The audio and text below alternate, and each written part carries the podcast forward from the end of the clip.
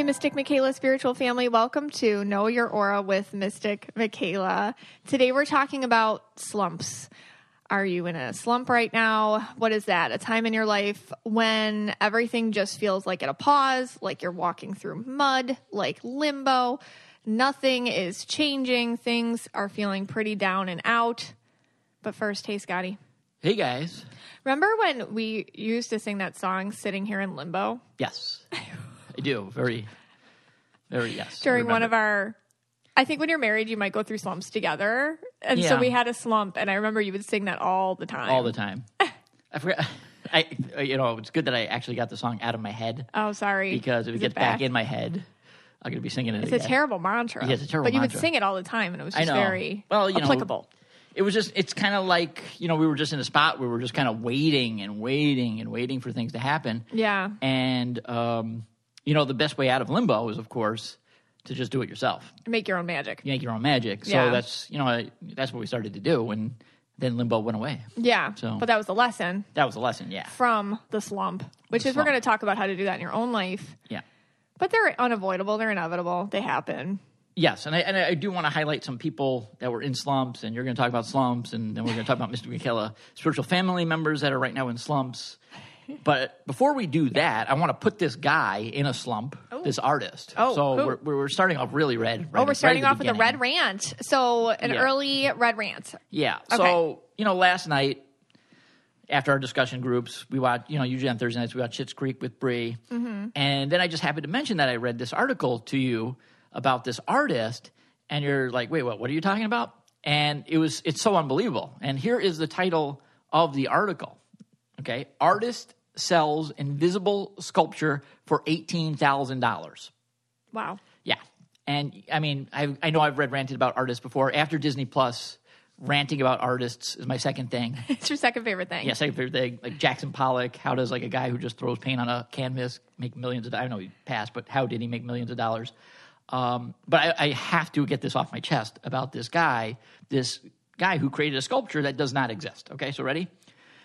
This is what the article says. When it comes to art, there really aren't any rules. Anything can technically be art as long as it expresses something, and there are people who are able to get something out of it. So this guy created a sculpture that doesn't exist. Yeah. So what's Yeah. What it? So I'm looking at a picture of it right now, You- You're looking at nothing. and it's seriously nothing. It's a. No. They took a picture of just an empty wall. Yes, it's a, it's it's a wall. it's, yeah. and then they have a light. You know, like how paintings you put a light on it to Yeah. sh- show the painting better. Yeah. and there's a light, but there's nothing. nothing there. Yes. It's not even like an enclosed box or anything. It's No. just nothing. It's an invisible sculpture. Like, what do you take home with you after you buy it? Well, yeah. Well, you are the, the art. Okay, so the artist sold for fifteen thousand euros, which is equivalent to about eighteen thousand three hundred dollars. It's an the artist's name is an Italian artist named Salvatore Garau, G A R A U, um, and basically he stands by it. Um, the artist is adamant. He says that while the sculpture doesn't physically exist, that doesn't mean that's that it's nothing. Instead, he prefers to think of it as a vacuum. Um, I, I don't. I don't know. I mean, it's I a concept, but like, I just don't know what you put in your trunk when you Right. after you pay money. Like, what do you Well- physically take with you? Yeah. So what I think you do is you walk up to the wall, and then you take your hands and you put them in the space, Maybe this is. and then you take it out. It's very heavy, very heavy. You might need two people. Okay, you get two people. Get a big, you know, real I'm picturing burly two, guy to do this I'm picturing two mimes. Yeah. doing this. This is what I'm picturing when you describe this. Yes, and you take it and you put it into your your trunk. You know, make sure you have a big SUV because it's really big. Um, I mean, this is what he said. He says the vacuum is nothing more than a space full of energy, and even if it were empty, and there is nothing left, according to Heisenberg's uncertainty principle, that nothing has weight. Therefore, it has energy that is condensed and transformed into particles. That is into us. So, this Okay. guy basically is selling someone this. You know, I, I think he's just too lazy to make a sculpture. How long does it take him to make this sculpture? Oh, it takes a long time. now, I'm gonna. I'm not. This was not in the article, but I'm gonna say it took him like a few years to make it. Like I can make it too. I made one today. Like, I have. I just don't understand. Yeah. Like why? Okay, so even if the concept, like, fine, maybe it's like a comment on art or whatever. Why are you char- like? Who's paying that much for it? Someone did, and he certifies it too. Like he Oh, gives he you a does? letter of authenticity Oh, so that's what you're paying for. that he created the sculpture that's there, but you're you paying. can't see it. You're paying for that certificate. Right. Now I'm doing that too. So if you go on to mysticmichaela.com, I have seven sculptures up right now. They're they range in price from I'm a, you know I'm a little more expensive than this guy, twenty five thousand to one hundred and twenty five thousand, uh, and they are for sale. That's his And I took a, you know it took me a long time to do it, and uh, they're there though. Wow. It took me many years, but uh, yeah, I don't know. I guess it's all you know if someone's willing to pay for it. I guess it's, it has value. Is he it's like taking the money? else. Does it go to a charity? No, he takes it. and He's living the life. You know, he's in a villa has he done this before? he has created other sculptures well you know that are made out of air Yeah. uh, but this is the first time he sold one to some Oh, really? yeah some really intelligent Is it just his friend? You know, It- then you it- wonder. it could be. You It know could what I mean? of because it's a great stunt. article. Yeah. Yeah. publicity. publicity stunt yeah That's well, that's worthy of a red rant. it sure is Every every red person, you continue on that at home. yeah i mean all right i mean whatever i you know i, I can't I, it's really hard for me to live in a world where this happens but okay um Take a right, breath. yes. Take a breath. All right. Okay. So I want to spotlight some people in big slumps and see if we can kind of learn a little, you know, about ourselves from it. And then Okay. you're going to do your spiritual slumps, but Okay. you know, when you when you told me about the topic, the first thing that came to mind when when we talk about slumps is baseball. Because Why? baseball players go into hitting slumps. Oh, they do. Yeah, it's like a big thing. You Oh, I didn't know that. baseball players in a slump. So that's like the first thing that came Is, is that the mind. word they use? Yes, that's the word they use. Oh, really? And so, so you, so this is like growing up watching baseball. You'd be like, oh, so and so's been in a slump. How long Yeah. do they last for? I mean, I don't know the typical baseball Yeah. slump. I mean, ba- baseball is a game of where you have, ba- and, and, and baseball is a game where you have to be accepting of failure Hmm. because let's say you go up to the plate 10 times in baseball and you get a hit three times, that's 30%, right? Three out of 10, 30%. Yeah.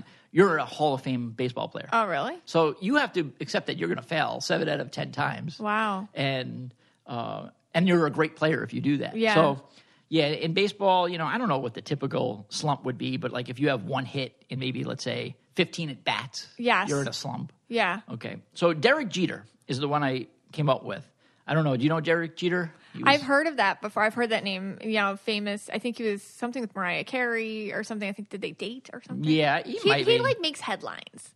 New York Yankees. Yeah, he was big when like A Rod was big. Okay. Um, him and I've heard his name before. A Rod had a thing with J Lo together. One, no, that didn't happen. Okay. uh, he's a Hall of Fame, Hall of Fame baseball player. Okay. Uh, captain of the New York Yankees. I don't. You know his colors, man? Uh, he's got. He's like, purple and Purple. um, he's like purple blue, but he wears like inauthentic purple. Okay. You I'm sorry. I'm sorry. I'm sorry. He's red blue. Sorry, he's red blue, but he wears inauthentic purple. Okay.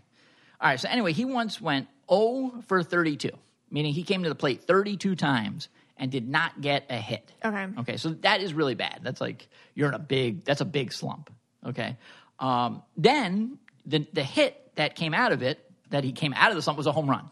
Oh. So he was one for 33. Wow, Yeah. So he came out with a home run. And, you know, he, the after every game you have like press conferences and they, they talk to you about it and basically he was talking about how you know it kept building you know it kept building and building so every time he you know what started out as maybe the first The few times not pressure. getting a hit the pressure started building you know and he even said when he hit the home run he was shocked because he actually thought it would collide the ball would collide with a bird and then land in the outfielder's glove and he wouldn't get the hit Like he's just that sure of his own failure. Right. So it's like almost like every time you go up and you don't get that hit, you're It continually it- getting worse into that. Well, that's slump. reality shifting. Yeah. Yeah, that's like when you are of a certain vibration and that vibration keeps coming to you. Right. And then you know he was getting booed by the fans. Even the Yankee fans were booing him. You know, and again, and we're talking about one of the greatest players of all time. Wow. Yeah. Uh, and every time he said he got to the plate, there was more and more pressure. Then he started changing things. He started changing how he swung the bat. He started changing how he his legs were in the batter's box, uh, and it really you know gets into your head after you know to get into the, when you're in these slumps.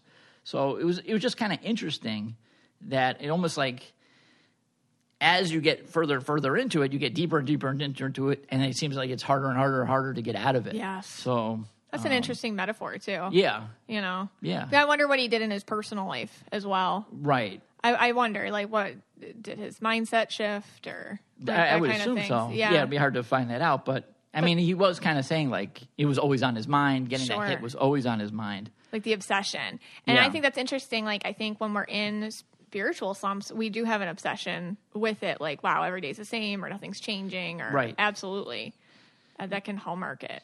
Yeah, I mean, and the, the good thing when you know he actually got like a walk, which is not a hit, doesn't count.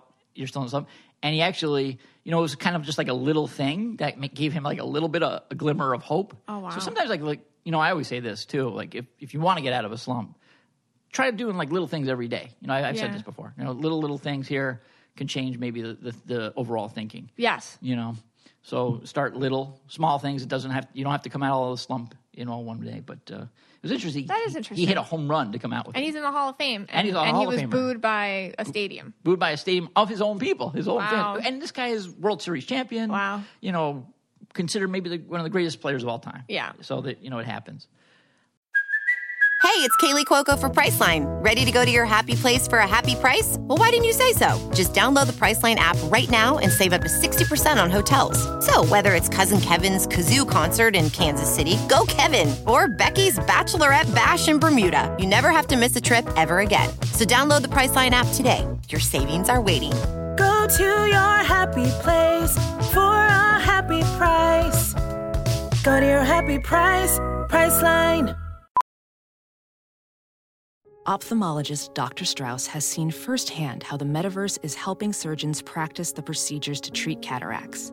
Cataracts are the primary cause of avoidable blindness. He works with a virtual reality training platform developed by Fundamental VR and Orbis International to help surgeons develop the muscle memory they need. The result? More confident, capable surgeons. And even more importantly, Patients who can see. explore more stories like Dr. Strauss's at meta.com slash metaverse impact. All right. Next one I have is Stephen King. Ooh, Stephen King. Yeah. Uh, you, you know his colors by chance? He's um he's like a tricolor. Like when I look Oh. at his picture, he's green and blue. Okay. But then some of his pictures he has purple in them. So I feel like he can like be very I don't I don't even read his books, honestly. I feel like he can be very reclusive Yeah. and then like come out, say what he's got to say, and then step back into it. Okay. So All right. Now here's a guy that's probably you know if there was a Hall of Fame he'd be in it. One of the most Sure. known writers of all time. Right. Some huge hits, blockbuster movies uh, from the books, and he's had you know what writer's block. So that would be kind of like a slump for for someone of him, like him, right? Um, and it all the the first time he had it, it was he decided he wrote a novel, and he really had like I guess a fear of presenting it to the class.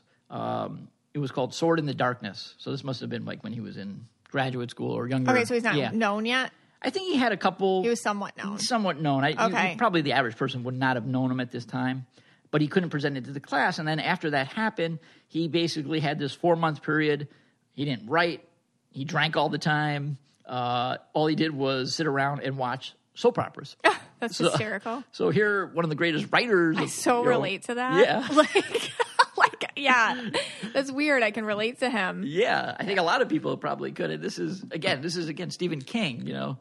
And I just wanted to read a quote that he said. Uh, he he wrote this to the Washington Post in 2006. There may be stretches of weeks or months when it doesn't come at all. This is called writer's block. Some writers in the throes of writer's block think that their muses have died, but I don't think that happens often. I think what happens is that the writers themselves sow the edges of their clearing with poison bait to keep their muses away, often without knowing they're doing it. Does that make sense to you?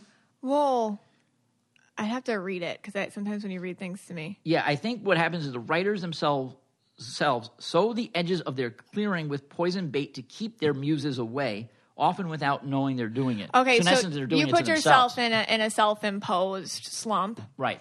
Yeah, like it's a self imposed slump. So they don't. So it's never like it's easy for us to blame it on external circumstances, but he's saying we do it to ourselves. Correct. Um, and it's interesting just with his colors, just how the purple comes in intermittently with him. Like maybe his bursts of creativity and he'll maybe ride that and use it. That's another thing. I think we don't have to work traditionally. Like when when it hits you, hit it back. When it doesn't, respect that and watch your soap operas. Right. Because I feel like yeah, you need your cocoon. So he, that's very interesting to me. Yeah, it was a really cool quote. I thought. yeah. He does. He's not. Cons- he's a, he's not consistent. Right. Yeah. Yeah. And again, you know, and a lot of this we're, we're doing to ourselves. Yes. You know, like even with Derek Jeter, he, he's in his own head. It's like it's a, Yeah. and the self fulfilled prophecy that the ball's going to hit a bird. Yes. You know, you're not envisioning it anymore. So, and it's very easy. I mean, again, if these people could do it who are at the top of their fields, Yeah. then we definitely could. And, and the the similarity between the two of them so far is they probably expect the most out of themselves. I also feel like it's an ego situation too, because like we all have our egos, and we tend to think we're the most important person. yeah. You know, which we do. That's just survival. Like we all do that. So like if you're not, you know, being as successful as you feel like you should be, that's it. The whole world's ending. But it doesn't end. The sun rises. We move on. Everybody else does their thing. Yeah. Baby, baby steps. Yes. Now, sometimes next one is Pablo Picasso. Mm. Um, you know, would you have his colors. Yeah, he is green and purple, but man, he purple. just he's got like some edginess to him. Yeah. I mean, some like really fiery I, I don't know anything about him except obviously like we all recognize his paintings. Right. But I feel like he could get into very ragey moments and depressive moments because he has inauthentic red on him and uh yeah, and inauthentic blue as well. Yeah, so you, you already hit the nail on the head with that one. Um, so in 1935, um, this was like I think before a lot of his big paintings came out. He he divorced from his first wife, Olga. He divorced her because of her name. I don't know. um, who took custody of his son Paulo, and then he had a daughter Maya from his mistress Marie at the same time. sounds like a mess. Right, total mess. You said he was he had the crazy. He feels like ragey and depressive at the same time, yeah. And at, for a long time, he refused to, you know, go into a studio. Mm. He wouldn't do any work. Um, he wouldn't even look at his own pictures, his drawings. He hated it all. Self rejection. Self rejection. But this is more brought on by a trauma or maybe a purple bombs that he was throwing at the Yeah. time. Uh, you know, wonder if Pa- Pablo Picasso would relate to uh, purple bomb, but uh, which is interesting. It's di- a little bit different than the other two, uh, where this is like actually life things that are happening Life interferes. life interferes. You know, maybe there's a death in the family. Right. You know, maybe someone. You You're know, going through a divorce. There's divorce, a custody right, battle. yeah. yeah, you're like you're in survival mode. Right. And sometimes the things that you don't relate to, I guess, your creative outlets anymore. Or Yeah. you don't relate to things that you used to relate to. But then you have to learn how to do them in a different way. Did he shift his styles after that? I wonder. I, yeah, I don't. Again, I, I don't really follow the art world, yeah, but I, think wonder. he did. I think he. Probably I wonder. did. Yeah, like you would have to. I have to do it, but I have to do it in a way that reflects the changes within me. So I think that's the other thing when you're kind of crawling out of a slump. The way that you do things aren't going to be the way you did things. Right. It's going to look different. It's going to shift. It's going to be different, and maybe that reflected in his art a bit. Yeah. Interesting. All right. The next one I have is Winona Ryder. Oh. Okay, so she's an actress. She was famous in the 80s and 90s for movies like Beetlejuice, Shake Shake Sonora, you know, with Dale. Yeah, she's good, talented. uh, Edward Scissorhands. And then it kind of, you know, probably the success maybe went to her head. I don't know, but she fell apart. oh, You know, she got arrested, I think, for shoplifting. I remember that. Uh, she used to do a lot of drugs.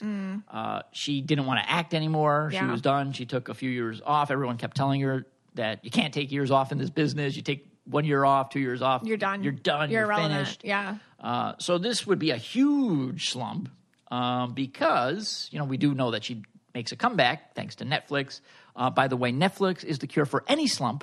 Um, it got most of the cast of Cobra Kai out of their slump. That's true. Ralph Macchio and uh, I, don't, I forgot the actor that plays Johnny. Yeah. uh, but uh, Z- William Zaba or something like Okay. that. Um, so Netflix is a cure. You're, Yeah, it you're in a slump. See if you can get a Netflix Now deal. she's on Stranger Things. Now she's on Stranger yeah, Things. Yeah, she's so good in it too. Yeah, and now you know she's back on top again. Uh, we we and we don't know personally, but um, we think so.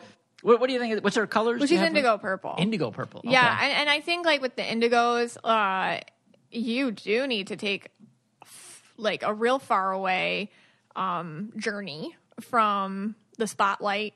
You know that that push pull relationship with the purple and the indigo, where the purple's like spotlight. I need to stay relevant. I should do this, da, da, da, da." and then she like obviously did some purple bomby things to herself. Right. To all right, guess nobody's gonna hire me now. I got arrested for shoplifting or like whatever. Got herself blacklisted, and it forced her to take the break that she probably needed all along, but couldn't maybe. I wonder if, being a child actress, I wonder if she did have. I don't know personally, but I can see with her a feeling of isolation or that she would disappoint people if she wasn't the phenomenal actress that they all expected her to be. So she had to basically purple bomb her life to take the break that her indigo so needed. And look, and she came back in a really in a good way. I mean, I love her in Stranger Things. Yeah, she's she, she was great. she's really um relatable and she gets into it. She's a great actress. Yeah. And the guy that played Rudy also made a huge comeback. Yes. You know, the best movie of all time, Rudy. And he, of course, he got killed by the, the uh, whatever the, what do you call it? I, forget, what they call it because Yeah, we haven't watched we it in haven't so long. long. But he was in um He was in a couple things. yeah. Yeah, he was in The 50 Hobbit. First Dates, The Hobbit. Oh yeah. Yeah, he was in Yeah. a couple of things. But anyway, like we said, Netflix cures all slumps. It does. Just get yourself on Netflix, you're fine. All right, the next one is another actor. I actually asked Brianna the other day, who is your favorite male celebrity? Mm. And I was shocked that she told me this, but she was in all seriousness. She said, uh, Neil Patrick Harris. Neil Patrick Harris He is played- amazing. Yeah, he played Doogie Howser in the 90s. Uh, and then Crickets. So did you ever watch Doogie Howser? Uh, yes. Yeah, Yeah. I watched that. Yeah. But I was like a little I was a little young for it, Yeah. I think, but I remember this popularity. It I think yeah. my parents watched it too. So Yeah, for for me, Doogie Howser wasn't about the show, but he had a friend called Vinny Del Pino, and people would call me that in high school. They'd be like, "Oh, there's Vinny Del Pino." you did look like that. Yeah, and we, I remember uh, it was funny, and this is funny because also I think I told the Bob's. Did I tell the Bob Saget on the podcast or in the group? I can't remember. I but forget. um, we went to for our prom. After prom, we went to a comedy club, Mm-hmm. and you know, like how comedians like to razz the audience, and the audience like. So I would, I was razzing the uh, the comedian. Oh, what a, what a surprise. You were a heckler. Shocker! I was a heckler, right? A heckler. You're not like a mean heckler. yeah. And then he and, and I just remember him saying, "Hey, there's Vinny Del Pino in the audience," and that was me. you know. And you were like, you're like one of those hecklers that if, when you get called out, you're like, this made my day. Yeah. Like, "Ah, he could have said anything to you. You were like, this is great. I mean, I was hoping he would, would have said Ralph Macchio, but he said Vinny Del Pino. So. That is funny. But anyway, there was nothing, absolutely nothing. And this is what interests me about this one. In 2004, he made a cameo in Harold, Har- wait, Harold and I never saw this movie. Harold and Kumar go to White Castle. Oh, I remember that. You saw Harold one? and Kumar. Okay. Uh-huh. So he just makes this a little appearance. I don't, I don't even know what he did in there, but that got him going. Yes. So, and then from there, he got the, the role of Barney in How I Met Your Mother. Oh, she's hysterical Which made it made him explode again. Yes. So that that kind of goes back to what we were saying in the in the beginning, where you know if sometimes you just do a little thing. You know, sometimes if- if we're in a, a slump, you know, we'll just do these little things, and sometimes that makes like a crack and leads to to other things. So you know, sometimes it, you know, you say, ah, you know, this is a little thing. I don't want to really do it. Eh.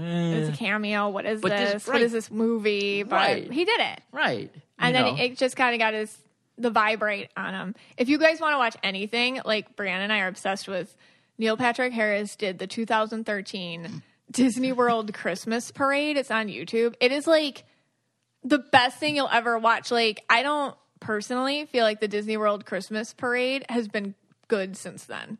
No, that was the last good one. No, it's good one. so good. yeah. Really, do yourself a favor and watch that on YouTube. Yeah. Okay. You're welcome. So a little cameo leads to huge roles. Yeah, and obviously he's a Broadway star, and Broadway star, I mean, yeah, he's huge. just he's just amazing. He's green and blue. By Oh, he's the green and blue, okay. Yeah. Yeah. which is interesting because you'd think he'd be more purple, but like he's, I don't know. I think he's like a really. He's very present. I feel like in his acting. That's what I get from Yeah. him. He's very present in his acting, and he commits hundred percent to it. That's kind of like the green Mm. in him. And he, he was really blue in the Smurf movie. Yeah. All right. Well, all right. We won't go there. But all right. What about people that are still in a slump? Now, there definitely are, you know, cameos and Netflix calling you doesn't always come. Right. So I got people that are still in slump. And the first one I have is the Weather Girls and their hit in 1982, It's Raining Men. You know that song? They never had another hit after that. No, that was their only hit. It's The Raining it's Men. raining men. Hallelujah. It's Yeah. Really? Yeah, they tried. It's Oh. Snowing Men. That failed. It's Hailing Men. That didn't work. That is a hit at every wedding you've ever been to. But every wedding you go to, it's Raining Men, right? Top song. That's like the be- really. yeah, Oh, yeah. Um, one hit wonders. One hit wonders. You always So, wonder. They're yeah. so good though. Yeah. We got Katrina and the Waves, 1985, Walking on Sunshine. Okay. And they've been walking on clouds ever since. That was it. That was like their only. That was their only hit. I don't. I mean, I know we hear that one a lot. I don't. It's You know, okay. All right, this one I was actually just singing it this morning. Uh, 1995, Deep Blue Something came out with Breakfast at Tiffany's. Oh, that's a. I knew that was a one hit That's wonder. a one-hit wonder. But you put on the '90s station anywhere. That's the first you- song that comes like right. constantly. Yeah, my breakfast at Tiffany's. you know, Yeah. blah, blah. and they are probably still eating breakfast at Tiffany's because they just they I can't feel get like I read about them actually, and like the lead singer like lost it or something. Yeah. because he didn't want to sing it anymore. he just like they had a concert and like he just said, "All right, play it again." And they That, just keep singing the the, thing. same Can you imagine, like, because like I think after one hit wonder, you get signed up with, you know, we all have our community now that COVID over is over. Hopefully, they'll come back. You know, your Right. community, the- you know, hey, concert in the park or whatever, Yeah. and then like they always have like the headliner, and it's like whatever that, what's that group called again? The the the Breakfast at Tiffany's group, like oh, them. uh, Deep Blue something. Yeah, Deep Blue something, and then like nobody knows who that is, and like known for Breakfast at Tiffany's. So then you're like, oh, okay, I'll go, and then you don't know any of their other songs. What what are these? Yeah, what are these? I've always wondered that. Like, if you're a band and you have like one hit or two hits, like how do you fill out the set? Like, you just fill it out with like covers or nonsense. No. I think you or, do it. Nobody cares. or you just replay them and over then and at the end, probably people shout like. pl- I think they. What I've noticed because I think I watched. I counting crows. We saw at Thursday in the Square in Buffalo a really long time ago, and I feel like they had more than one hit, but. They played all these songs nobody knew, Right. And then the last few songs were the ones everyone knew. Yeah. So they waited till the end so you wouldn't leave. Okay. I also have Chumbawamba, 1997. Tub thumping. I get knocked down. I remember that I get up again. I get knocked down. I get up again. What year was that? Which actually is really good for this episode. You're, you're a Yeah, slob. I'm yeah, I get, that's why I picked that one. Uh, that was 1997. Okay. And I guess they just stayed down because That was like a big they- high school They got knocked me. out. Yeah. Yeah. Um, I put anything that Nick Lachey did. he, I guess he had a hit. What's left of me, but he's a per, he's a permanent slump. I mean, come on. You know, his highlight came when him and Jessica Simpson had a reality show. Yeah, they were like the first reality couple, really. yeah, and I mean, has he ever? I mean, I think he's in a slump. I don't know. He- he's probably, you know, whatever. He's probably financially very well off. Oh, yeah, and yeah, he's probably he blowing it doesn't out of the need water, to do but- any of this stuff anymore. He was in like 98 degrees. Remember that? Yeah. Oh my god, you remember that? I mean, to me, Nick Lachey is like slump. He All like right. says slump. His name even says it, Nick Lachey. I don't know. I think he's big on social media, and his wife Oh, is too. Yeah, he's got fake followers. All right. Okay. All right. Uh, Jennifer Grey. Nobody Dirty puts baby. Dancing. Yeah, nobody puts baby in a corner. Yes. And what happened? What you know? What, Wait, wasn't she in something else? Oh, she was on Dancing with the Stars. was she? Okay. Yes. That might have tried to get her out of the slump. Yeah. Did she win? I don't remember. Oh, back in the I think she had like an accident and she had terrible back injury. I think she was in a car accident Yeah. or something. Back in the slump. oh. So But I mean, after you do Dirty Dancing, is anything better than that? no. I mean, after you you know, with one of our top all-time heroes of all time, Patrick Swayze. We love him. We love him. He's up there with Alex Honnold, the guy that climbed Yosemite. adding. And that viral cat that viral jumped out of the seven story window. Right. Those are my top three heroes. no particular order. I got Frodo Baggins. That would Oh, be yeah. Elijah Wood. Okay. I mean, did he do anything after Wait, he Frodo? was in Huck Finn and then Frodo, but wasn't he in something else? Okay, fine. yeah, I mean, he might. That might be I more like typecast. A lot of the people that were in the Lord of the Rings, you never saw them again. Yeah. Well, except for Rudy, who you Yeah. saw on Netflix. Okay. Yeah. But yeah, Elijah Wood, right. Elijah Wood. And the last one I have is Harry Potter. I was gonna say that. Daniel one. Radcliffe. I was gonna say it. Yeah, that He tried guy. some movies though. He did try. Yeah. He tried some other movies, but I think I don't know. Once you're Harry Potter, it's just so Yeah, hard to see you different. Yeah. Ah. yeah. How do you do that? And you know, for people that are a little bit older, George Costanza from Seinfeld. You know, He was in Pretty Woman before Seinfeld. Before Seinfeld. but I don't. And he was in the um, Curb Your Enthusiasm Yeah. episode. Yeah. a couple episodes. and he was in Shallow Hal. oh, that's He right. had, he had the tail. yes. Yeah, but I mean, these are superficial. Yeah, because we're are- just these- we're saying just like, what now. if we think you're in a slump? yeah. A All good right. movie slump. We have a few ads to do, and then we'll get to the real stuff. All right, let's do it. Speaking of slumps, um, you know, sometimes you just need a little, like Scott said, you have to do something a little different to get out of it. And that thing can be therapy. And what is therapy? It's whatever you want it, whatever you need it to be, and and BetterHelp lets you do it on your own terms. You can get tools to help you with motivation, depression, anxiety, battling temper, stress, dealing with insecurity in relationships or at work, whatever you need, just to talk things out with somebody who doesn't judge, who gets it, and who can give you some really constructive, helpful advice. It's time to stop being ashamed of just your normal human struggles that we all have and start feeling better because you deserve to be happy. BetterHelp is customized online therapy that offers video, phone, and even live chat sessions with your therapist, so you don't have to see anyone on camera if you don't want to. It's much more affordable than in person therapy, and you can start communicating with your therapist in under 48 hours. I absolutely love BetterHelp. It's helped me a lot. It's helped me, you know, just talking things out with somebody uh, just allows you so much insight and just positive, just that positive feeling you get after the session is over to try things differently or that you can do it or that it's going to be okay. That's it's such a gift. Join the millions of people who are seeing what therapy is really about. See if it's for you because you are your greatest asset. This podcast is sponsored by BetterHelp and Know Your Aura listeners get 10% off their first month at betterhelp.com slash KYA. Again, that's betterhelp, H-E-L-P dot com slash KYA so many of you I read, you're going through some fertility issues. It's on your mind. You don't know. You're wondering if you're doing everything you should be doing. Um, what if I told you you could get important fertility insight without going to the doctor or even leaving your house? Modern fertility makes that possible with easy at home fertility hormone testing. Modern Fertility was created for you because it's an easy and affordable way to test your fertility hormones at home with a simple finger prick. You can mail it back with a prepaid label and you'll get personalized results within 10 days.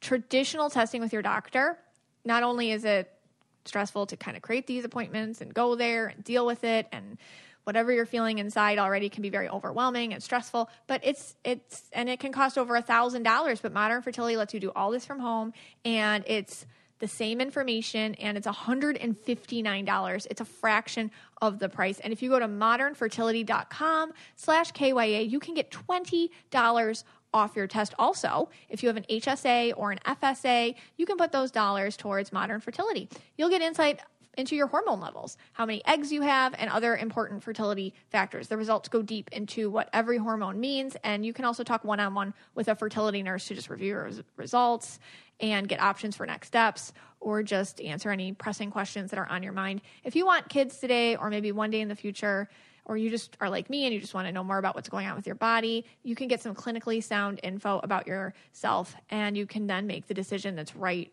for you. Right now, Modern Fertility is offering our listeners $20 off the test when you go to modernfertility.com slash KYA. That means your test will cost $139 instead of the several hundred or even a thousand plus dollars it could cost at a doctor's office, and it's all from home. Get $20 off your fertility test when you go to modernfertility.com slash KYA. That's modernfertility.com slash KYA.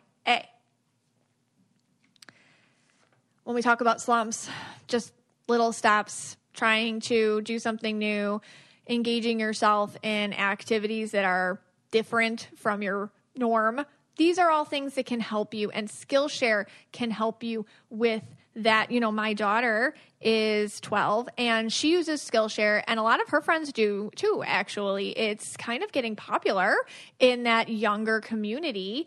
And why? Because, you know, practice makes progress, advancing towards an achievable goal with short lessons and hands on projects. It's for everybody. And you can do something today that you couldn't do yesterday with classes designed for real life. And it's also incredibly affordable, especially when compared to in person pricey classes and workshops. An annual subscription is less than $10 a month. Right now, my daughter, um, Brianna, is doing lettering for self expression, where you create stunning handcrafted type. Like, it's really cool. And that's with Ade Hogue. And it's just, she just likes to she just put props it up in her room on her phone and the classes are you know a few minutes each like three four five minutes each. Um the whole thing maybe is only an hour and a half or whatever. And at the end she's you know every time you progress closer to where you want to be. It's just different and it's cool. And you too can do this. You can explore your creativity at Skillshare.com slash KYA and get a free, free, free trial of premium membership. That's Skillshare.com slash KYA. So let's talk about spiritual slumps. Sometimes in life, you're just going to find yourself in what I will call the slump. the slump. Um, and if you're here at all listening to this, no doubt you've at some point felt it or you're currently feeling it, even. It's like everything you can see, as far as the eye can tell, is just bleak. And you're in this point in life where it's just way too much to even think about. And the road ahead looks like miles long, and the things to do to get out of this moment in your life are just overwhelming to think about. And the thoughts get so piled up that they lump together to form just this negative blob of like, ugh. And it's totally low vibe. Yeah, it is. It's low vibe. And to avoid any toxic positivity, which we just hate around here, yeah, sometimes it's okay to be low vibe. It really is. It's okay. Sometimes, sometimes the moment calls for it, depending on what you're going through for sure. And yeah, sometimes you're going to feel like a victim and you're like totally not doing the law of attraction at all today and you're just vibrating real low and the whole thing is just one big heap of slump. And that's a reality and you've probably been there or you're going to be there in life or it's happened. And and sometimes depending on what it is there's no other way to be i mean just doing all the readings i do i mean I'll read somebody, it's like, yeah, you're in a slump. Like, it would be weird if you weren't dealing with a death, you know, of somebody or just a loss or a failure or something. You have to honor what you went through with a slump. But it doesn't feel good. Because, you know, another thing that can happen in the slump is that your ego basically has a field day with it, almost to the point of saturation. So, your ego, we talk about this a lot on here, is that voice. It's that human part of you, and it likes you to stay the same. Its purpose is to keep you under the radar, and it uses a lot of fear and that ego logic to keep your head down in life and to keep your life mundane. And it likes you to stay simple, stay slumpy. And the ways out your ego will give you of any kind of slump you're in can be really depressing. Like, oh, you know, I don't know you're going to have to go back to that job you hate or do this that you don't like or da da da or it's just too long you know and and the ego gets real depressing um but the longer you stay in the slump this is interesting the less power your ego has because it kind of begins to be overkill um depending what you've got going on eh, you know your ego will basically come in so much say so much negative things abuse you so much that voice in your head is just on repeat. And at some point, you can feel so little about yourself, or so depleted, or so saturated, or so run down. It almost becomes like flatlined. And this is an ego death.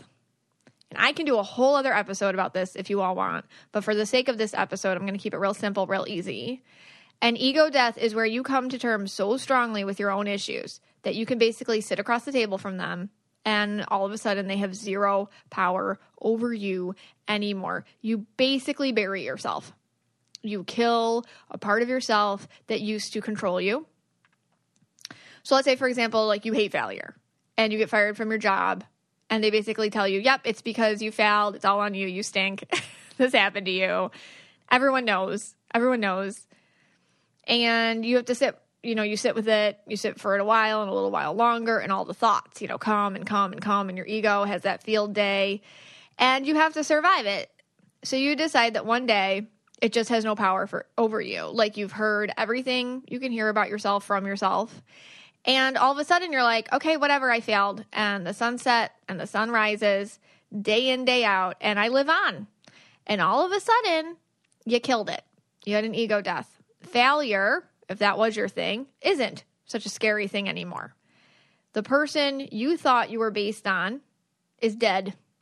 And your ego basically had been hijacking your psyche all that time was put to death. And you have to form new identities based on more true or authentic things about yourself. That's an that's an ego death, and that only happens in a slump. It it just you get broken, it breaks you, and you have to survive it. So you do, and the only way it's kind of like just digging down to the roots of something, or I guess knocking down something to its foundation and building back up. That's an ego death. You just got to start from the from the beginning. So in a slump, these ego deaths, they can pile up and who you were is completely challenged and who you are emerges and it's hard. And it's messy and it's plain awful. It's like a rebirth, really, because you have to kill a part of yourself which really isn't you, but sure as hell felt like you for a real long time and your whole life was built upon that and now it's gone. So a slump is a place where you sit for a while, you feel really awful about yourself to the point where you're like, okay, I have to face it. And when you do, you have to make some pretty big choices. And to emerge, you're a different person. So that's what happens in a slump. So that's why they're uncomfortable, but they also yield a lot of change. I had a client who had to come to terms with the fact that her marriage was over she had kids, a house, bills, you know, a life, all of it built upon this marriage, a whole life. And, you know, he couldn't get it together and she couldn't lie to herself anymore. And she was like way triggered because this was her life growing up. Her parents divorced. And now she felt like, oh my God, I'm doing that to my kids. In her mind, it was like this epic failure, this epic personal failure. She was an epic failure. And that fear, that fear that she was this horrible wife and mom and person and that her family was broken, all this stuff from her childhood, she was in the midst of dealing with it presently and and the slump. There it is. And it was like day in, day out dealing with lawyers and money and insurance and who gets the TV, you know, and kids' emotions and what's for dinner and eating out alone, all of it, all of it and she had to get a job and she didn't like what she went to school for. She hadn't been working for a while. So it's like, do I go back to school? Do I go to this job I don't like? And, you know, it's like stuck. And uh, just all this new notions of how am I going to deal with money and who am I and stress and overwhelm. And she was just in there, you know, what do you do in a slump? You just you end up in your sweatpants on the couch with like ice cream. There's like really not a lot to do except have all of this swirling around you, you know, and there she is without a relationship, a plan, a job, money, without feeling like one joy in her life. Uh, then like her mom got sick, you know, she was like dealing with that too. It was just a lot. Like, so she's struggling with her mom's fragility and just her own mortality. I mean, everything. And that's, of course, when her reading with me rolled around. So the reading that she signed up for way before all of this um, came right in the midst of all of this. And then she got like the in the slump reading, which is truly, I feel like, one of the best kinds because, you know, that's when your guides really came through and hers did to basically like all right you're ready to hear some truths. Like your your skin it's real thin and we can talk to you and you're going to hear it cuz you're ready to latch on to some stuff. Because that's the first thing that you have to realize in the slump you get hard truth. And it, you never could have heard that truth before if you weren't in this this spot you have to be in that slump to hear it. You have to be so run down, so over it, so worn thin to actually let that truth in and not just in, but for it to be like relevant and resonate enough to prompt some like, fine, I absorb it. I hear it. I absorb it. I can't distract from it. There's nowhere I can go. I've beaten myself down so much that you know what? Yeah, fine. Let me hear it. Let me hear it. I need some I need a different truth. And when you're in the slump, that's a gift that the slump gives you, the ability to hear it. You know, when your life is going great, you can't hear any of that. It, it has to be in these slump times that that you can. And man, she my client, she got it big time from from spirit because one of the things that came through for her and her reading from her guides was her needing to stop trying to control her life by way of controlling other people. That her life was not dependent on the people's emotions around her. It was dependent on her. And in her whole childhood, her happiness was dependent on mom and dad and you know based on what their day was like her day was going to be like and then she married someone with the same kind of issues based on what his day was like her family's day would be like and her role was to mitigate all their emotions in order to have a good day a good life or not and then all of a sudden she's doing it to her kids too their days have to be a certain way so her day can be a certain way and in this slump she had to sit there with her own feelings as real as they were to her and all their feelings too.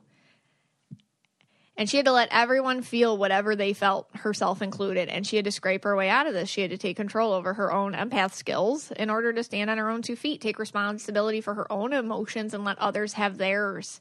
And see just that link in that pattern. And whether, you know, she feels their feelings or not, it's not always her job to fix everyone. And that there's zero connection between her having a good day and others having a bad one and realizing what that connection is and where it actually comes from versus its validity in her life. You know, and and it, in these times, little truths like that can permeate one another. Times they cannot. I hear a lot of times people come to this podcast in a slump, and they hear things that they needed to hear, and and at other times they didn't hear them. Or I don't know if you've ever like read a book like 10 years ago and then you read it again and like hits different. You're like, ooh, because you're in a different place, you know? Your skin's a little thinner where it needs to be for you to actually like hear things. Places and times in your, you know, timing's everything. And when truth hits and timing's right, major change can can spark. It's a catalyst. So a slump can be a catalyst for you. A catalyst for major change. So what do you do when you feel like you're at a rock bottom and there's no way to dig out? You're in the slump. What do you do? Let, us let, just be honest. What do you do? The first thing, you got to thank the moment. Yeah, that's hard. Being stuck is necessary, it's natural, it's part of life. In our culture, we want to fast track it. And listen, there is just to bring the mental health spotlight into this. Some people live their lives in a slump. Some people it's chemical and you need help for that. And it's not it's not always a just you thing to get out of it. I know personally when I had postpartum depression after my first one, I felt like I was an island and the only one that could swim out to me was my therapist. so sometimes you just gotta you gotta go somewhere and let people swim out to you. So this doesn't mean this is a just you thing. So definitely consider that consider help, consider therapy, consider professional help if that's what you need. Nothing wrong with that. But in our culture, it is true there's a lot of toxic positivity. Think bigger, think better, get better, be better, be happy, you know. Um it's okay. It's okay to sit in it because the point is to get the point. And and it is true. The quicker you get the point, the quicker you can move on. That's true. So you kind of want it but you have to sit in it authentically to get the point. And that's going to take some time. And that might take some work too in terms of therapy or just you know whatever you have to do depending on what you're going through. I had a reading with a mom. And and like there's big things that can happen. There's little things too. You know what i mean? So like the slump is cross situational i had a reading with a mom totally in like what i like to call the mom zone Okay. Little kids, busy husband, no job right now. She's stay at home mom. Feeling like every day was like the same. And she was feeling really stuck, really in that slump. And then almost guilty, like, oh, I shouldn't feel slumpy. I should feel happy. You know, that's like the worst when you start getting mad at yourself for being in the, in the slump. It's like, it's okay. You can be in the slump. It's okay. That's the other thing. You know, it's okay to feel whatever it is you feel. It's actually the most low vibe to go deny your own feelings to yourself. It's authentic to own it. It's a higher vibe to own it when you're feeling low vibe. Does that make sense? So own it. But the whole thing is that sometimes slumps are for a purpose. So, you know, as I always say to those in the mom zone, you know, there it is a time for growth and thinking and like, okay, you know, who am I? A lot of stuff goes down in these mom zone times, these, you know, which can also be slumpy times or just times when you just are stuck. A lot of stuff comes in at that time. And, and it's not something that can be measured. That's the other thing. You know, I think we're surrounded in our culture like, you know, you're on Instagram, so and so just completed a marathon, so and so just, you know, passed their bar exam, so and so just had a baby, so and so just got engaged, so and so just took their dream vacation. Like, okay, these are all these are all ways to measure success in life, right? Well, in the slump, measuring success is like maybe one day you just have a realization like, oh my gosh, I've been trying to control other people's feelings because I'm so controlled by my own ability to feel them. Okay, there's no award for that. I guess you could make an Instagram post about that. No one's really going to like understand it. You know, a lot of these little amazing accomplishments that happen in the slump are your accomplishments that other people aren't going to see or be able to measure. They're not measurable in our society, but man, they're big ones. So you're going to have to give yourself pats on the back during it too. Um, another thing to do when you're in the slump give it up to the slump. give it up, surrender, embrace it. Resisting it causes so much anxiety. Denial causes so much stress. You know, you can talk about it to other people, honestly, when they ask you how you are. Totally freak them out. Give them a moment. If they're really asking, give them a real answer. People people get it who get it um you you can feel depression you can feel sadness you can own it. Nothing wrong with any of that so like give it up give it up to that moment for yourself. Um another way is to find a parallel way to get movement going on again in your life. Remove logic follow your soul fun passion. So for example you hate your job but you have no outs right now? Okay join a book club. That makes no sense right well, actually, it makes all the sense. When you can't find movement in the place the issue is in, just remove yourself and find movement elsewhere.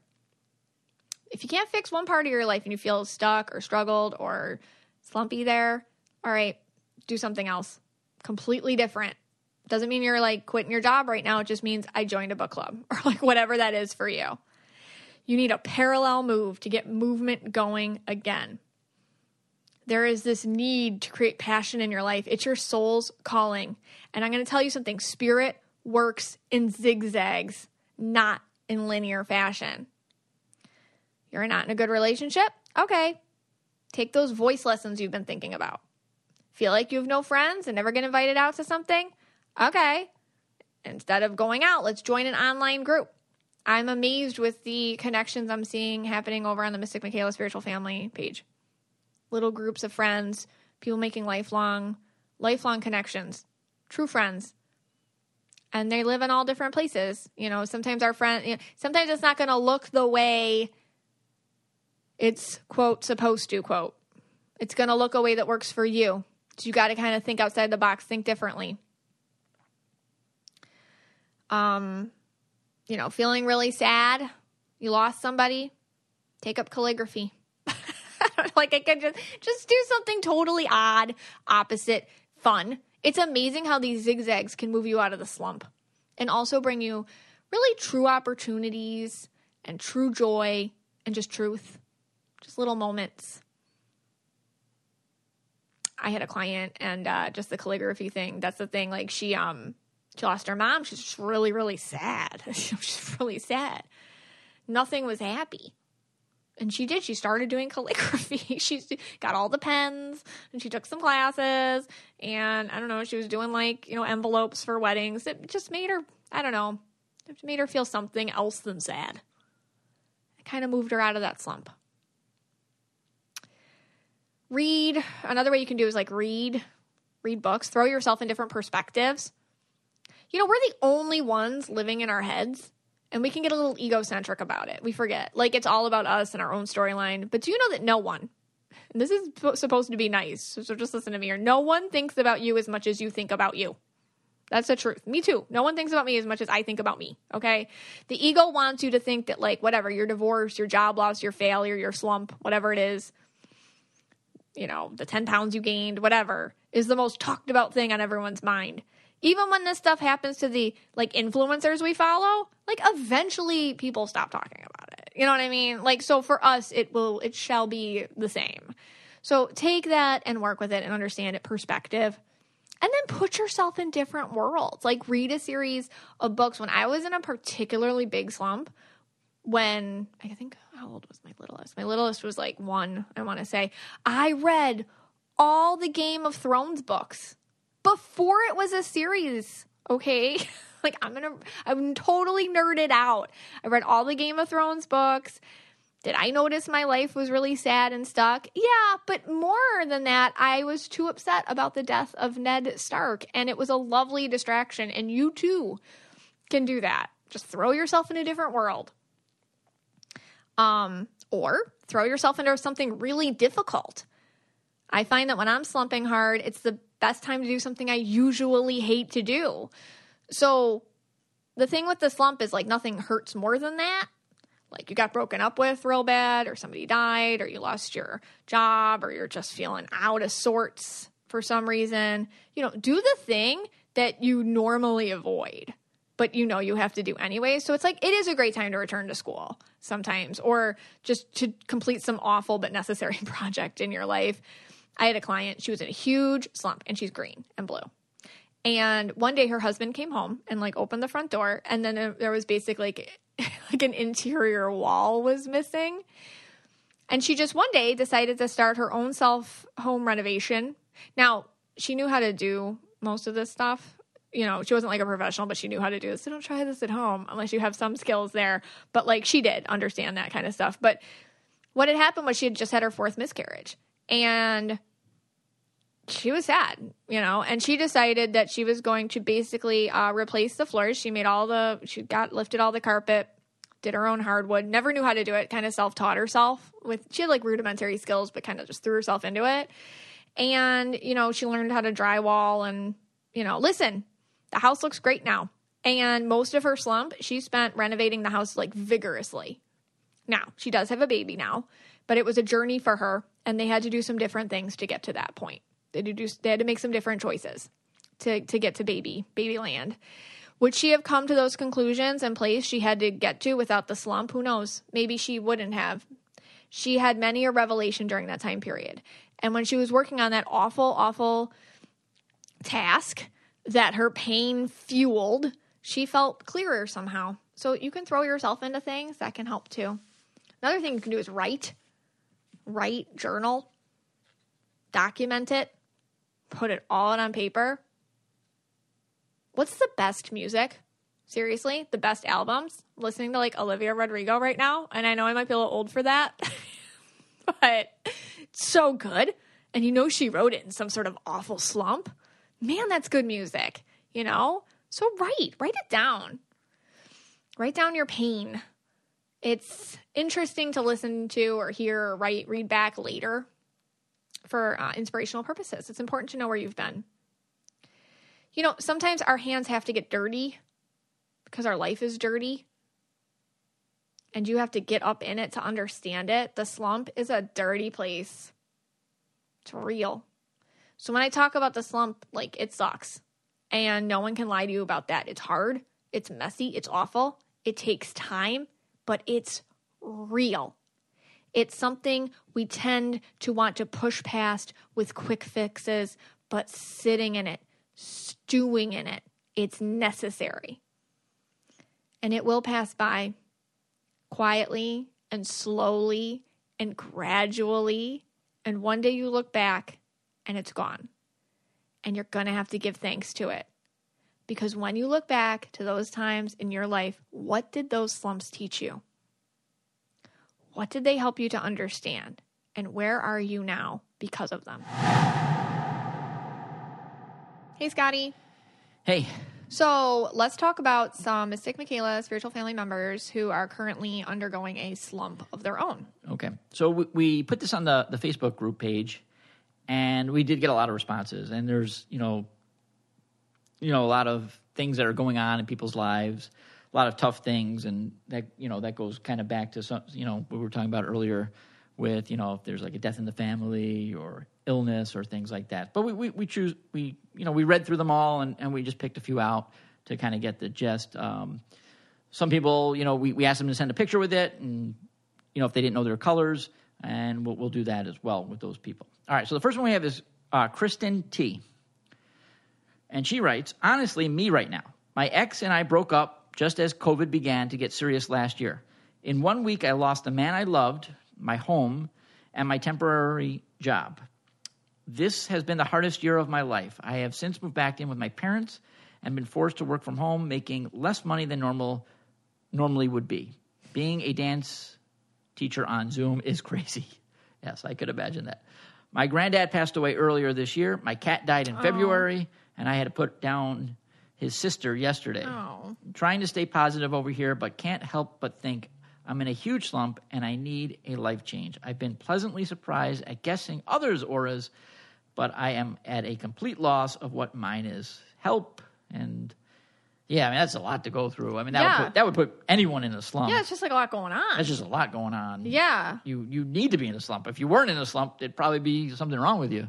Well, Um, Kristen, you're yellow blue, but you do wear inauthentic yellow when I look at your picture, which to me just means like when we're talking about like doing things differently, you know, Yeah. like listen, like life's happening and it's it's coming at her hard, but I feel like her boundaries are maybe different than what they should be or Yeah. something. So with her, I can see her being like, "Oh, this is what it should look like," or "Other people do it this way, I should do it this way," and it can feel very isolating. And then sometimes I, I, I just get this on her, but I feel like a lot of people can relate, like the until thing, like, oh, I can't do the things I want until Right. these things are figured out, or until this stuff stops happening, or until, and it's like, how about I do it anyways? And, and like whatever it looks like, it'll look like that, you know. But um, but that's that's a lot to go. Yeah, I mean, to, that's to deal with, A lot to deal with. Especially like when you moved back home. Remember when you moved back home? Oh, that was the biggest slump of my life. I was bagging leaves for a dollar a bag. We talked about Yeah, this. I know. We talked about this.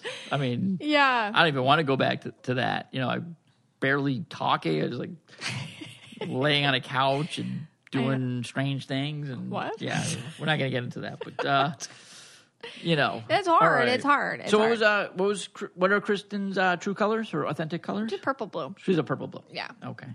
All right. Next one. You know, just because we did Derek Jeter in the beginning, I thought this would fit in with the with the baseball theme. So Amanda B writes sports. I remember when I played, I would get into slumps and would get so down on myself until I could pull myself out of it. Now with a six year old son on, Easton, who plays baseball, is in a bit of a hitting slump or a stump, as he calls it. That's cute. That's so cute. I have all these same feelings like I'm it's myself. I'm in a stump. I have all these same feelings like I'm in my like it's myself in that slump all over again. Sure. Hopefully he can pull himself out of it and I can be supportive and help him out of it just like my mom and dad did. Oh, that's so sweet. He's a six year old playing baseball. He's hitting slump. He's over 32 Yeah. like Derek Jeter. He's waiting for that home run. Mom's feeling like, you know, it's her again. And what's going on there? Well, when I look at her, little, uh, like when I look at Easton, he's very blue, Yeah. and he wants his mommy to be happy. Aw. And you know, baseball for him, it's like, yeah, he wants to do well, and yeah, he, he can be competitive, and yeah, all that stuff. But also, you know, he might be in it for the ice cream after just as much as getting out of the thump. I love that. Amanda, is, she's purple yellow. You know, she's like very um she's a hard worker. Yeah. And, you know, she wants the best for herself and that's how she relates to being happy, you know, like challenges, meeting the challenges, getting to the next challenge, you know, jumping from challenge to challenge. I I talk about this in the kids episode too. Sometimes when our kids go through things, we do too because it hits a trigger like she's very vulnerably saying like, "Hey, that happened to me and now I feel the same." Um yeah, I think that in this moment, this trigger, this this stump, and all that, this is a moment for her to confront herself and like what she went through in that time and any unhealed wounds from that and how it connects to present moments too. Yeah. But um, but yeah, they have a cute little connection And, and, and Easton might really, as a blue, he might really be feeling that that slump maybe and can't explain. He could be feeling mom's Yeah. stuff too. Yeah, he oh, for sure. stuff, too, yeah. I think kids feel our stuff, especially when we're like invested. And and um, we're healthy about it because like you want that balance between like okay, like I want you to do your best versus anything else. But I feel like you know him, he's so blue, Yeah. so he could feel both. All right, E- Easton, we're pulling for you in your next game. to get out of that slump, you're going to be the next Derek Jeter. Yeah. All right. Rebecca A writes, My biggest slump, consistently ongoing, involves my career slash path. I struggle feeling fulfilled working jobs that don't directly help people or make a difference in the world. I throw purple bombs and start from scratch every few years when I had enough of feeling like a number and like I'm contributing to society based out of ego and greed. It was interesting. Mm-hmm. The only way for me to escape when I feel like I'm drowning is to explode my life forcing explode my life, forcing me to start anew. I still haven't found my passion slash calling, but hope to one day make enough for a living to start a nonprofit kitty slash animal rescue. It's a start at least. MM quickly confirmed me as a crystal starseed on Instagram a while back. Yeah, and she is Yeah, like so that could that could be really tough. uh star seeds are interesting and i probably need to do a part two Yes. on star I, I seeds de- we definitely do. so i won't get into it too deep but i think a lot of us empaths can uh, can relate to the star seed thing it's just they have it kind of a little bit more scientific or logical in the whole if i'm not contributing to society i just cannot and and they don't they don't necessarily want to be part like have a million friends or like that but they definitely want to contribute so it's kind of like an isolation plus a need to give back and and uh yeah so when i look at Rebecca, I just get this feeling that it's okay to actually start anew and start fresh because the way that she does it, it's like shedding skins. So some animals shed skins. Like the skin doesn't grow with them, they have to slough it off and start over. And that's what I get on Rebecca. And that's okay. You know, not everybody grows grows gradually and then it incorporates some people it's like a dirty just burn it all like she said take it off and just start raw and fresh and that's just her process and maybe just accepting it as something that and, and articulating and speaking it to more speaking more to it might help her go through it Yeah, I mean, do do I know there's not many star seeds. It's kind of rare. Is that does that do they tend to go into more slumps than yeah they get people? stuck longer but then when they change it's more radical Okay, yeah, they'll get stuck for a longer amount of time, and then when they change, it looks a little bit, and nobody can relate. That's the other thing. I think like starseeds have a hard time with other people relating to them. The people that can relate to them are like very deeply sensitive empaths, if anybody. So, um, because they just will stay kind of stuck for a while, they, they could be very isolated about it, and then all of a sudden they are a whole new person with a whole new outlook, a whole new look, sometimes even. Yeah, oh, pretty cool. yeah, they're cool. All right, Samantha K writes, "Oh boy, I'm usually slumping in one area of my life or another, sometimes simultaneously. That's always good for the self-esteem." I think that was. Do you want me to read it? Read it for you? No, I can do it. got it? Okay. Of course, I've had the stagnant relationship or the job quarter life crisis, so I'm going to be vulnerable here and talk about my sexuality. Oh, that's good. The slumping of my sexuality. It's always been rather slumpy, to be frank. We got, I love how they're using these words, slumpy. We got Yeah, I like that. yeah. It's what we're saying. but I always thought it would grow out of that as I get older. Nope. Still here in all its slumpy, unfulfilled glory. Sex is just incredibly difficult for me in general. It hardly seems worth the effort most of the time since even if it is a nice and em- nice and emotional, I still can't get off. This is not a partner problem, it's me, I assure you. I suppose some guidance on how to be able to focus on yourself, especially when you're an empath and a giver, would be nice. I dream of a sexual awakening that transcends traditional norms of beauty and sex appeal. I want it to feel like it's an integral part of who I am, but I just feel like an imposter in my own body right now. Help, please. And here is a picture of Samantha. Okay. So when I look at Samantha's picture, you know, sometimes slumps in the sexual department aren't it's sometimes a thing that we think the slump is about. It really isn't. It's about something else. It's just that's like a place where the context is perfect for the issue the real issue to try it's trying to make itself known. And when I look at Samantha, I see purple and I see like an indigo color, but I see this like yellow inauthentic yellow that's just like going in and I get there's this knee jerk reaction towards falling losing control.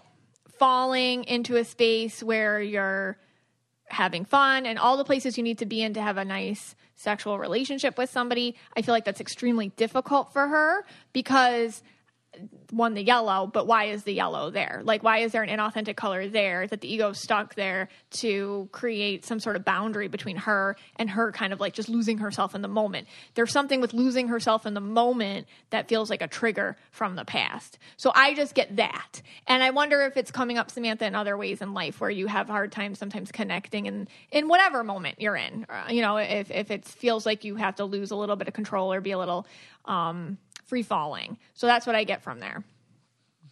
But I'm really happy that you shared that because I feel like a lot of women go through that. A lot of us go through that. And sometimes we go through it just intermittently. Um, and sometimes, like she said, it's something that she's like, is this who I am? And am I just not meant to enjoy that part of my life? And that's when you have to try new things, you know, like let's try new things, let's try different stuff where we feel, you know, safe or excited or Yeah. you, got to go there. Yeah. Yeah. All right, and the last one, uh, Leanne C. She's in one of our um, MM discussion groups. I picked this one because a lot of the people did, you know, really touched our hearts when we read them. That a lot of people wrote that uh, KYA is the thing that got them out of the slump. Our podcast, that's incredible. That really is touching. That so many people wrote that. We were able to do that, and that is fantastic. That's what we It's- that's what we wanted to do. That's So what we want to do, That yeah. basically just made my life. Yeah. Yeah.